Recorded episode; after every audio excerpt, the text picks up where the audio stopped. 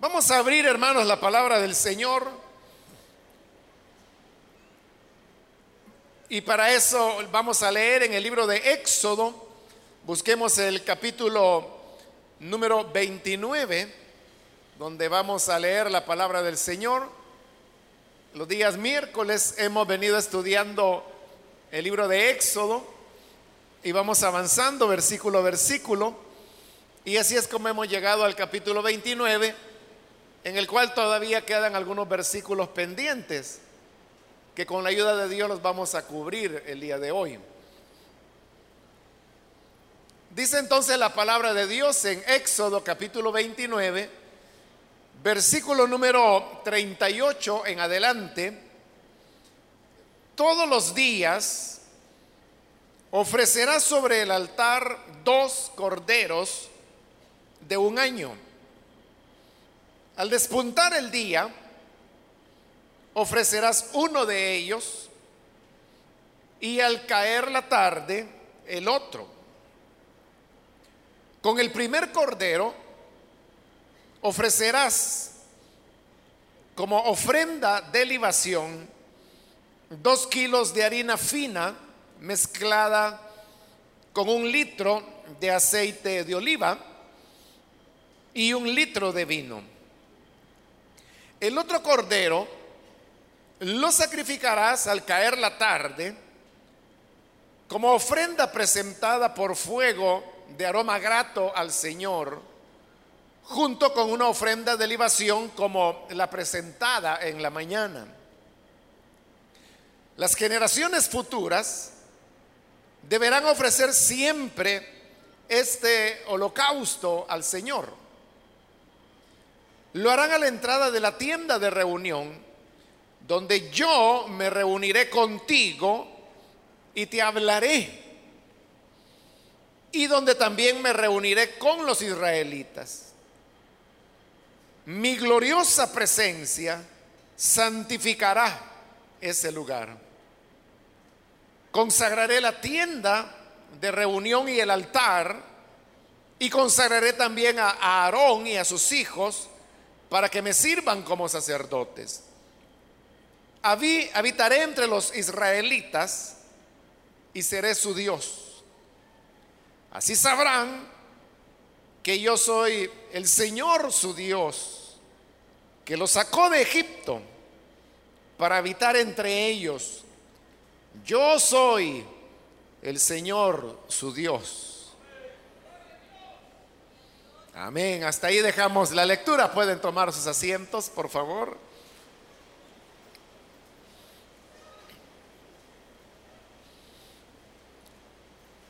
Hermanos, hemos estado en las últimas ocasiones cubriendo la parte que tenía que ver con las vestiduras sacerdotales y más recientemente comenzamos a ver el tema de, la consagración de los sacerdotes.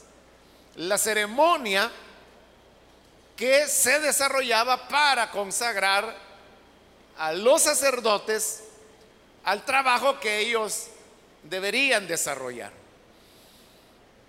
Después de haber cubierto esa parte, quedan los versículos que hemos leído el día de hoy, que es la parte final del capítulo 29 de Éxodo y consecuentemente ahí es donde cierra y termina la parte que tiene que ver con las vestiduras sacerdotales y la consagración de los sacerdotes al servicio del ministerio. Pero antes de cerrar, habla de algunas de las ofrendas o sacrificios que los sacerdotes debían ofrecer cada día.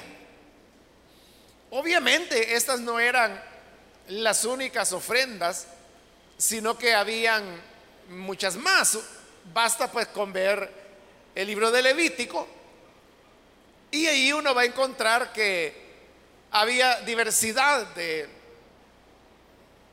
ofrendas que se ofrecían en el altar. Ya en una ocasión anterior, hermanos, expliqué que una cosa era la ofrenda, otra cosa era el sacrificio, otra cosa era los holocaustos. A veces nosotros utilizamos la palabra como que si fuera como que si fueran sinónimos y no es así.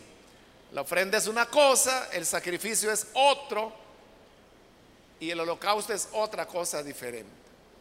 Y dentro de cada una de ellas también hay eh, subdivisiones, como por ejemplo dentro de las ofrendas eh, están las ofrendas por el pecado, las ofrendas de paz, las ofrendas mecidas. Es decir, que cada uno de estos elementos se va también subdividiendo. Entonces es una gran variedad de trabajo, por decirlo así, que los sacerdotes tenían en este momento en el tabernáculo. Pero una cosa que Dios quiere enfatizar es esto que se conoce como la, ofrenda diaria y se le llama diaria porque como ahí lo dice, tenía que ser ofrecida todos los días. Eran dos. Dice el versículo 38, todos los días ofrecerás sobre el altar dos corderos de un año. Eso era todos los días. Todos los días los sacerdotes debían ofrecer dos corderos. Más adelante vamos a ver que uno era por la mañana y el otro por la tarde. Pero dice que estos corderos eran corderos de un año. En otras palabras, eran corderitos, es decir, eh, recién nacidos, apenas tenían un año. Y aparte que de por sí el cordero es un animal tranquilo, no es agresivo, es un animal que, que se deja guiar. Aparte de eso, se trataba de un cordero de un año, es decir, que era un animalito muy manso, muy tranquilo. Y eso hablaba obviamente del Señor Jesús, al cual Juan lo presentó como el Cordero de Dios que quita el pecado del mundo. Porque Jesús fue así como el Cordero de un año. No en el sentido de ser un bebé, sino que en el sentido de la humildad, en el sentido de su condescendencia. Por eso Jesús dijo en una ocasión, aprendan de mí, que soy manso y humilde de corazón. Así era el cordero de un año, era manso, era tranquilo, representaba al Señor. Pero como el cordero es para ofrecerlo como sacrificio. Entonces está hablando de la entrega de Jesús. Y como era un sacrificio por la mañana y el otro por la tarde, un cordero por la mañana, el otro por la tarde. Entonces está hablando de, de una entrega, porque Jesús lo que hizo fue entregarse a sí mismo. Veamos lo que dice el versículo 39. Aquí da las horas en que se debía ofrecer cada cordero. Al despuntar el día, ofrecerás uno de ellos. Y al caer la tarde, el otro. Entonces vea, lo que indicaba el momento de ofrecer cada uno de los corderos era el sol. El primer cordero tenía que ofrecerse cuando el sol comenzaba a nacer. El amanecer, cuando como ahí lo dice, cuando despunta el día. Cuando los rayos del sol comienzan a salir, ese era el momento para sacrificar al primer cordero. El segundo dice que era por la tarde, cuando ya el sol se estaba poniendo. Cuando estaba ocultándose, entonces era el momento de ofrecer el segundo cordero. Es decir, que entre el primero y el segundo más o menos había unas 12 horas. Aunque usted sabe que dependiendo la época del año, va cambiando la duración del día. Hay una época del año en que el día cada vez se va haciendo más y más y más y más largo, que es la época que estamos en este momento, que el día es más largo. Pero luego, en la otra época es lo contrario, ¿verdad? Cada, día, cada vez el día se hace menos, menos, menos que para nosotros es el invierno. Bueno, entonces, las diferencias podían ser pues de media hora, una hora, algo así, porque Israel realmente no está ni tan al norte ni tan al sur. Porque en la medida que uno se va acercando a los, polos, es que esa diferencia se va haciendo más marcada. Hasta llegar al polo norte, ¿verdad? Donde ya, o la Antártida, donde el día dura seis meses y la noche dura seis meses también, ¿verdad? O sea, pero ese ya es el extremo. Israel queda más o menos cercano al Ecuador, algo parecido al Salvador, ¿verdad? Que no tan cerca, pero algo cerca del Ecuador. Entonces, no, es tan drástica la diferencia de la duración del día. Y eso significaba que a veces entre un cordero y otro había 12 horas, a veces quizás 11 y media, a veces quizás 13 horas, dependiendo de la época del año. Pero ahí hay una gran enseñanza, hermanos. Y eso es lo que nos interesa rescatar. Y la enseñanza, como ya le dije, es que era el cordero de un año el que se sacrificaba, el cual simboliza a Cristo. Y Cristo, al ser sacrificado, lo que él estaba haciendo era un acto de entrega. Él lo dijo claramente, nadie me quita la vida, soy yo quien la pone. Tengo poder para poner mi vida y tengo poder para volverla a tomar.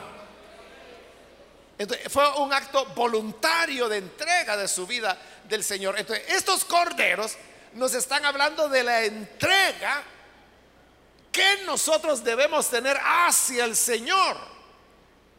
Que de igual manera que Jesús se entregó por nosotros, nosotros debemos entregarnos a Él, al Señor. Pero entonces vea, era una entrega dos veces por día.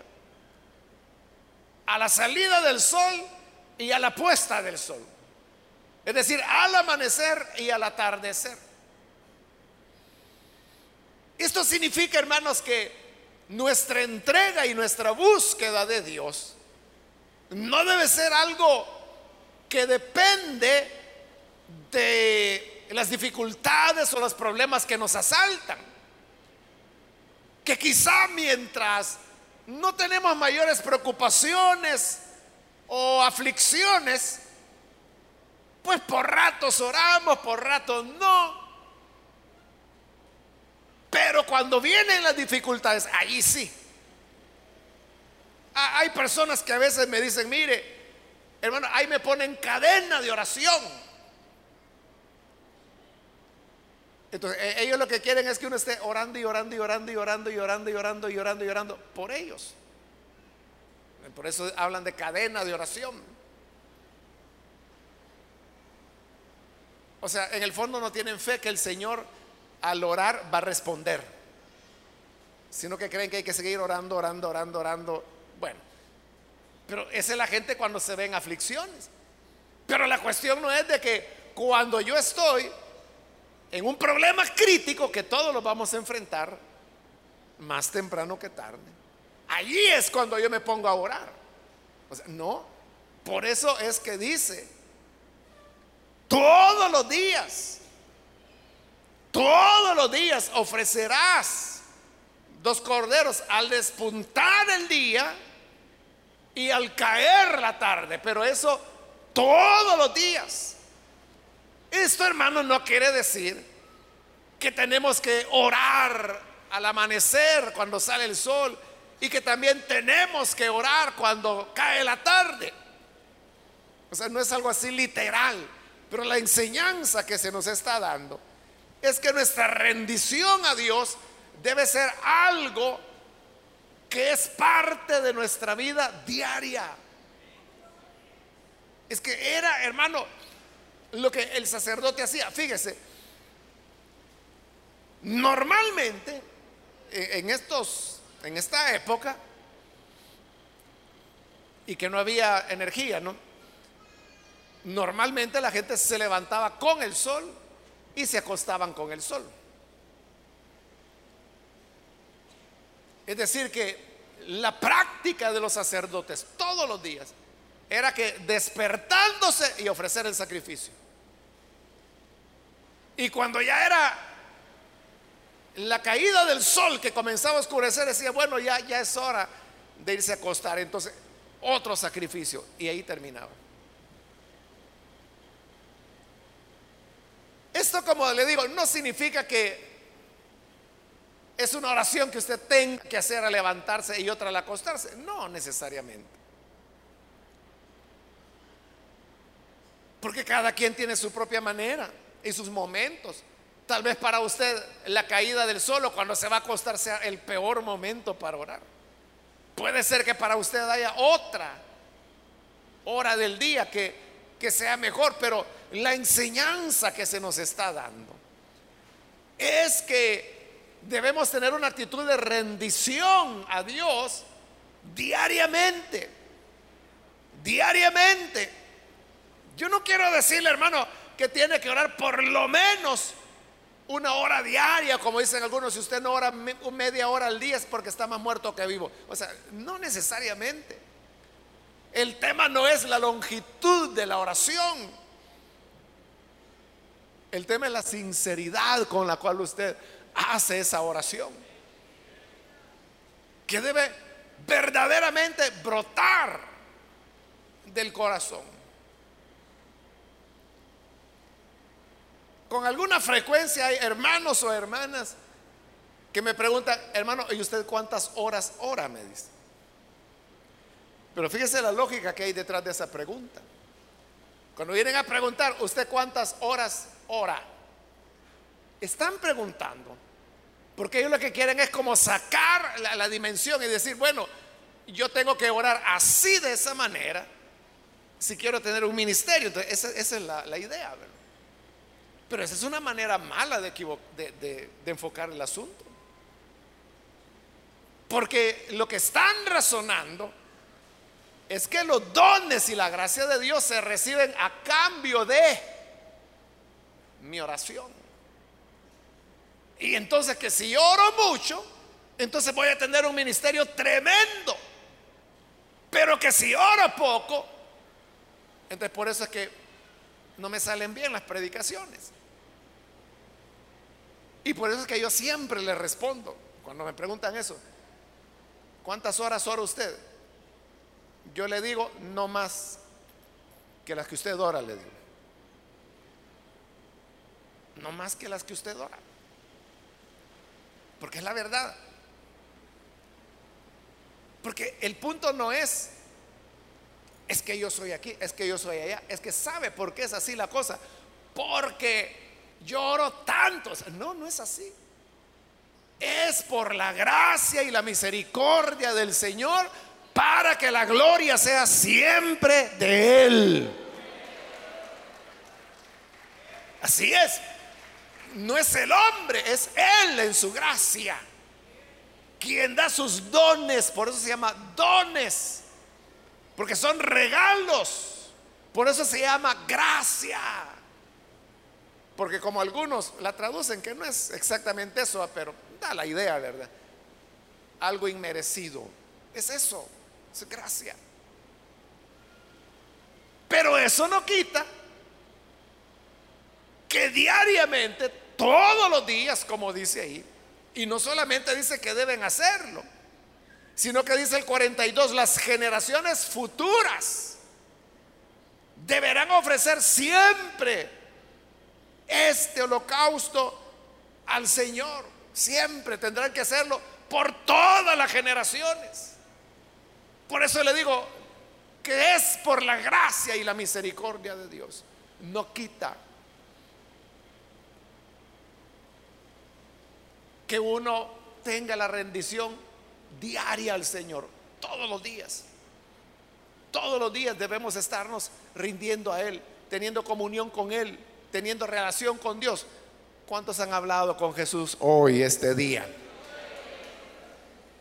De verdad, habló con el Señor el día de hoy. De eso se trata. De tener una comunión, una relación.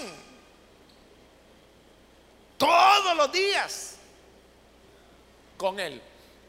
Pero mire, qué, qué interesante. Versículo 40. Con el primer cordero, que es el de la madrugada, ofrecerás como ofrenda de libación. Es decir, que aparte del cordero, dice, iban dos kilos de harina fina, que son 4.4 libras de harina fina mezclada con un litro de aceite de oliva, es decir, ya iba para ser horneada, y un litro de vino. Es decir, que en la mañana había carne de cordero, pan y vino. O sea, esos eran los elementos básicos de la dieta de los israelitas, eso comían. Y como ya lo estudiamos, realmente de las ofrendas y sacrificios, lo que se le ofrecía al Señor era un poco. Por ejemplo, de esas casi cuatro libras y media de harina que llevaban, ya, le expliqué que Dios lo que pedía era que el sacerdote con su mano, con su puño, agarrara lo que agarraba de harina, eso, eso era lo que se quemaba en el altar. Y el resto le quedaba a él. ¿De qué significa? Que al amanecer lo que se ofrecía en el altar era poquísimo. Pero lo que le quedaba al sacerdote era carne de cordero, pan y vino. Es decir, era su desayuno. Y era un buen desayuno, ¿no? Porque llevaba carne, pan y vino. Y luego por la tarde, al atardecer, continúa diciendo, versículo 41, el otro cordero, que es el segundo, lo sacrificarás al caer la tarde como ofrenda presentada por fuego de aroma grato al Señor. Y aquí vuelve a repetir, junto con una ofrenda de libación como la presentada en la mañana. ¿Y cómo era la de la mañana? Harina fina, aceite de oliva y un litro de vino. Entonces era el alimento de los sacerdotes. Por la mañana, cordero, pan y vino. Y por la tarde, cordero, pan y vino. Y, en cierta manera, hermanos, parecido, ¿verdad?, a nuestras costumbres. Porque justamente a esta hora, que es la caída del sol, aquí no, ¿verdad? Pero por las colonias de repente usted comienza a sentir olor a, plátano frito, a frijolito, que están tostando la tortilla. Y ya no sigo para que no se vaya antes que terminemos. Pero se sienten esos olores, ¿verdad? Y es cabal cuando el sol comienza a caer. Exactamente lo mismo era en Israel. Que cuando el sol comenzaba a caer decía, bueno, ya va a ser hora de ir a la cama y ya hacía hambre. De ahí venía el cordero, el pan y el vino. Eran buenas comidas. Pero ¿qué significa eso? Significa que nuestra rendición diaria al Señor nos alimenta. Y no estoy hablando de alimentar físicamente, no que también Dios lo puede hacer. Pero estoy hablando de alimentar el alma. Eso es lo que fortalece a las personas. Hoy un joven me preguntaba, hermano, me dijo, ¿cómo puedo tener más fe? Lee la Biblia. Y no dice, eso dice la palabra, pues. La fe viene y el oír. ¿Qué lee la Biblia? Quiere fe, que lea la Biblia. Pero entonces vea, si lee la Biblia, que es rendición al Señor, se alimenta. Y su fe se alimenta, se fortalece.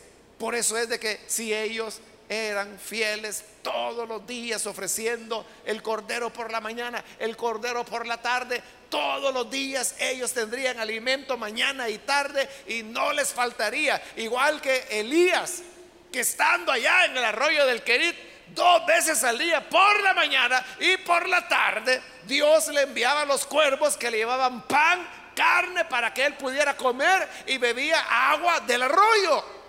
Para los sacerdotes había cordero que era carne, pan y vino.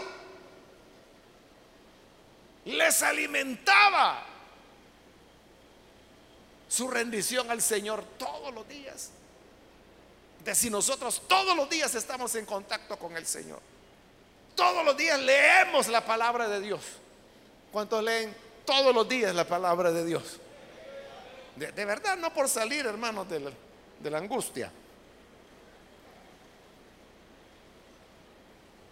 O sea, pero, pero, ¿cómo la lee? El pedacito que leemos aquí antes de la predicación. yo me refiero a la lectura devocional que usted hace de la Biblia. Porque la mayor parte de gente no lo hace, no lee la Biblia, no la conoce. Por eso es que por ahí un fulano decía hace poco, Dios mismo ha dicho, a Dios rogando y con el mazo dando. Sí, así dice en el libro de los inventos, capítulo 14 y medio, versículo 3 cuartos. No conocen la Biblia, no saben qué dice la Biblia y qué no lo dice. Pero si nosotros tenemos esa entrega al Señor, eso nos alimenta. Luego después de eso dice, versículo 42, que en cierta manera ya lo adelantamos, las generaciones futuras deberán ofrecer siempre este holocausto al Señor. Y oiga esto, lo harán a la entrada de la tienda de reunión, que es el tabernáculo donde yo me reuniré contigo y te hablaré. Y donde también me reuniré con los israelitas, mi gloriosa presencia santificará ese lugar. Vean lo que está diciendo ahí. Como los corderos se ofrecían en el altar, y en el altar recuerda que estaba en la puerta del atrio. Entonces Dios dice, ahí en la puerta yo me manifestaré a ti y te hablaré a ti y le hablaré a los israelitas. Pero eso es algo nuevo. Eso es, se pudiera decir, hasta contrario a lo que se ha venido diciendo todo el tiempo. Porque Dios ha venido repitiendo y repitiendo y repitiendo y repitiendo que es en el lugar santísimo Dice, donde yo me revelaré a ti sobre el propiciatorio, dice, que quedaba en el lugar santísimo.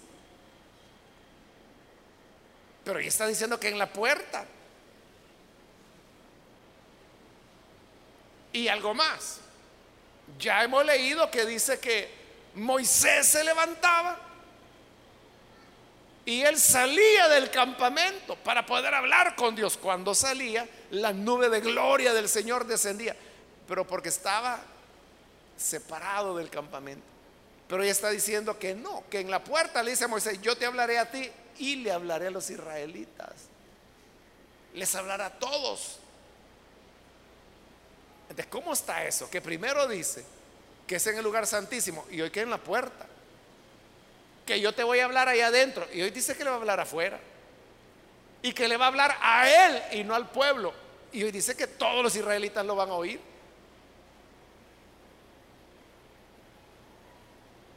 Y lo está diciendo en relación a los dos corderos. O sea, a la entrega diaria. ¿Qué significa eso? ¿Qué enseñanza es la que Dios quiere darnos con eso?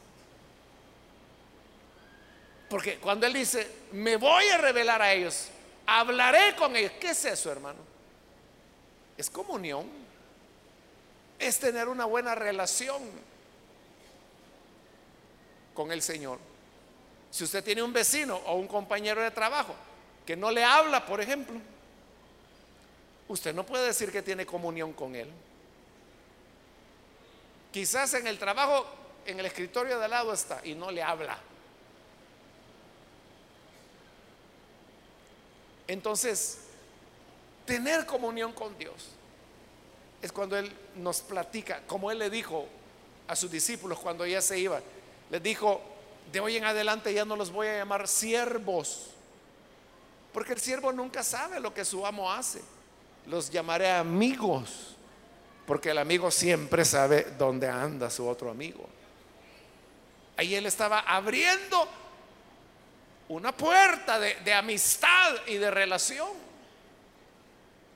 Hermanos, para nosotros Dios no es alguien lejano que saber qué piensa. Porque mucha gente esa idea tiene. Y es la gente que viene y le dice, mire, ore a Dios por mí porque usted está más cerca de Dios.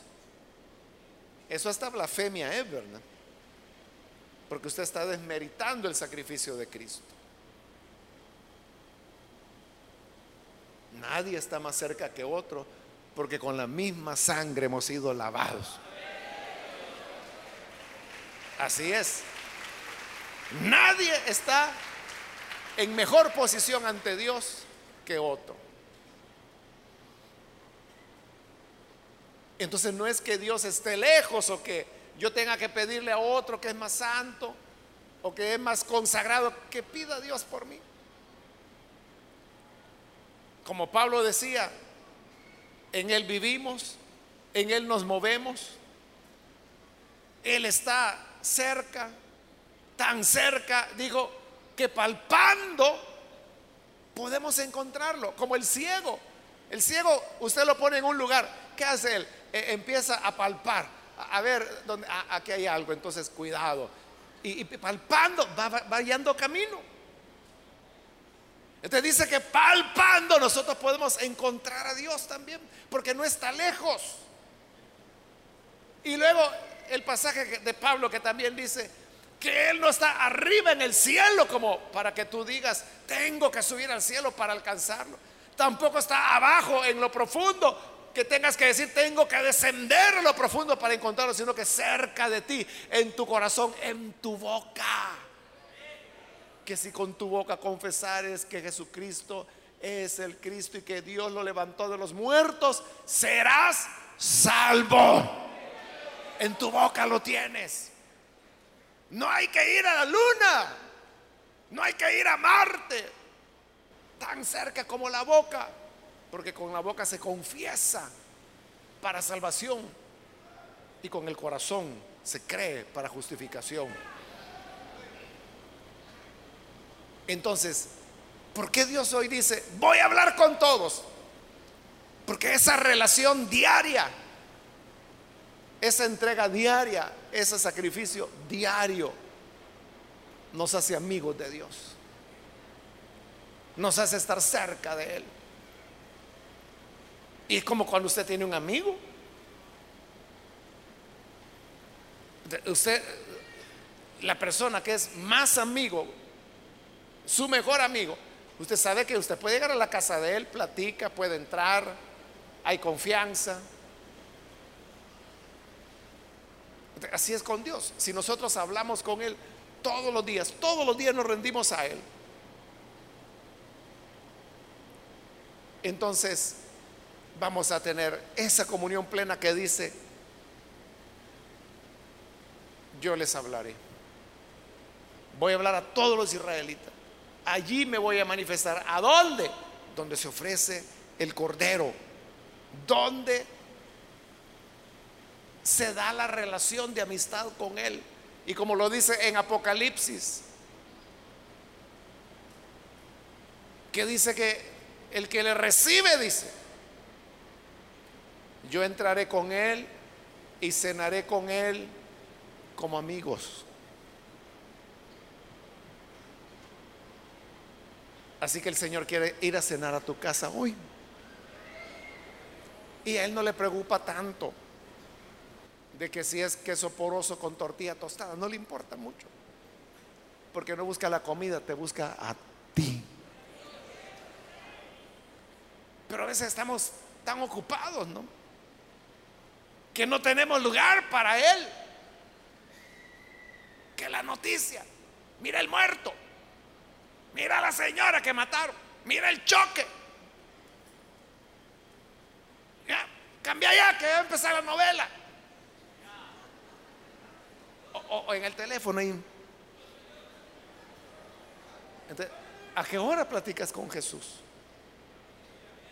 Pero él dijo, todos los días ofrecerán al amanecer un cordero, al atardecer otro cordero. La cosa es que no comenzaba el día ni terminaba sin tener comunión con Él, sin rendirse a Él, sin platicar con Él, sin comer con Él. Y eso les llenaba, les alimentaba y Dios les hablaba. Y esto hacía que todo funcionara. Porque mire el versículo 44 consagraré la tienda de reunión, o sea, la iba a santificar, y el altar, y consagraré también a Aarón y a sus hijos para que me sirvan como sacerdotes. Habitaré entre los israelitas y seré su Dios, así sabrán que yo soy el Señor su Dios, que los sacó de Egipto para habitar entre ellos. Yo soy el Señor su Dios. Él es el Señor nuestro Dios. Y quiere que sepamos que Él es nuestro Dios. Y que nosotros somos su pueblo. El pasaje entonces, hermanos y hermanas, nos enseña de hacer tiempo para Dios todos los días. Yo no le digo aparte una hora por la mañana y otra tarde por el atardecer, no. Lo que usted quiera. Pero lo que usted haga, hágalo con toda sinceridad. Si son tres minutos, pero que sean los tres minutos más honestos de su día. Amén, hermanos. Y eso para usted será cordero, pan y vino. Le alimentará espiritualmente. Vamos a orar, vamos a cerrar nuestros ojos y vamos a inclinar nuestro rostro.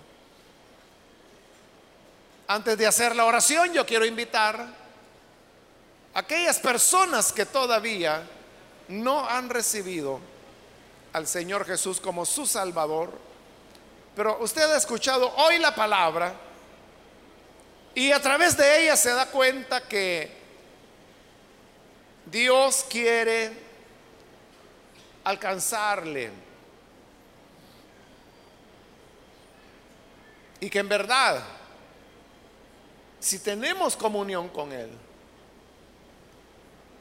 Él será nuestro amigo y Él oirá nuestras necesidades y conocerán nuestras inquietudes. Si hay alguna persona, algún amigo o amigo que por primera vez necesita creer en el Señor, yo le invito, ahí donde está, póngase en pie, por favor, en señal que usted desea entregar su vida al buen Salvador. Y vamos a orar por usted. ¿Hay algún amigo? Póngase en pie, por favor. Cualquier amigo, amiga que hoy necesita creer en el buen Salvador. ¿Puede ponerse en pie? Queremos orar. Yo le invito para que no deje pasar la oportunidad. ¿Hay alguna persona, algún amigo, amiga que hoy necesita creer en el buen Salvador? Póngase en pie. Venga. O sea, hay hermanos, hermanas que se han alejado del Señor pero hoy necesita reconciliarse. Póngase en pie también, queremos orar por usted. Vuelva al Hijo de Dios. Venga al buen Salvador. Que Él está esperando por usted. necesita venir, póngase en pie. Vamos, reconcíliese. Que la gracia del Señor le alcanza. ¿Hay alguna persona? Póngase en pie. Fuera de Jesús, ¿qué esperanza tenemos? ¿Cuál salida tenemos?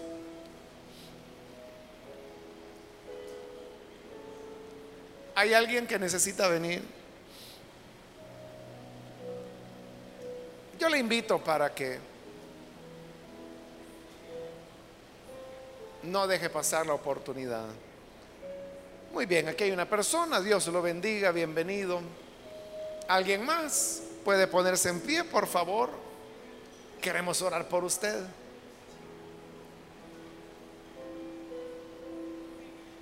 Muy bien, aquí hay otra persona, Dios la bendiga, bienvenida. ¿Alguien más que necesita venir al buen Salvador? Puede ponerse en pie y vamos a orar por usted. Solo le animo a que lo haga pronto porque yo seré breve en esta invitación. No deje pasar el momento. Queremos orar por usted.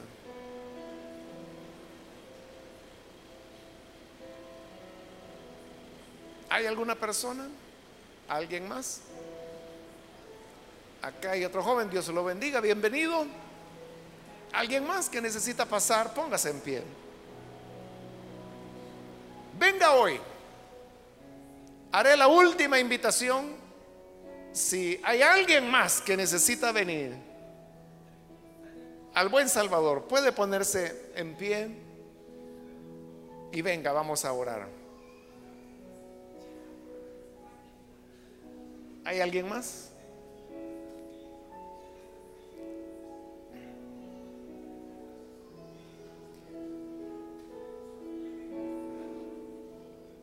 Bien, de este lado hay otra joven. Bienvenida, Dios le bendiga.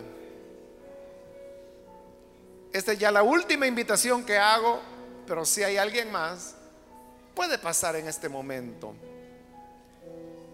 para que podamos orar por usted. Y a usted que nos ve por televisión, también le invito para que se una con las personas que están aquí al frente, crea en el Señor en Él hay vida y salvación. Oremos. Padre, gracias te damos por las personas que están aquí al frente, como también aquellos que a través de televisión, a través de las emisoras de radio hoy están abriendo sus corazones y ese sacrificio vespertino lo ofrecen, Señor, rindiéndose a sí mismos a ti. Y esto que ocurre el día de hoy, habrá de suceder, habrá de ocurrir de día en día, todos los días, porque tú eres nuestro alimento, tú eres nuestro pan, tú eres el que nos habla y tiene comunión con nosotros.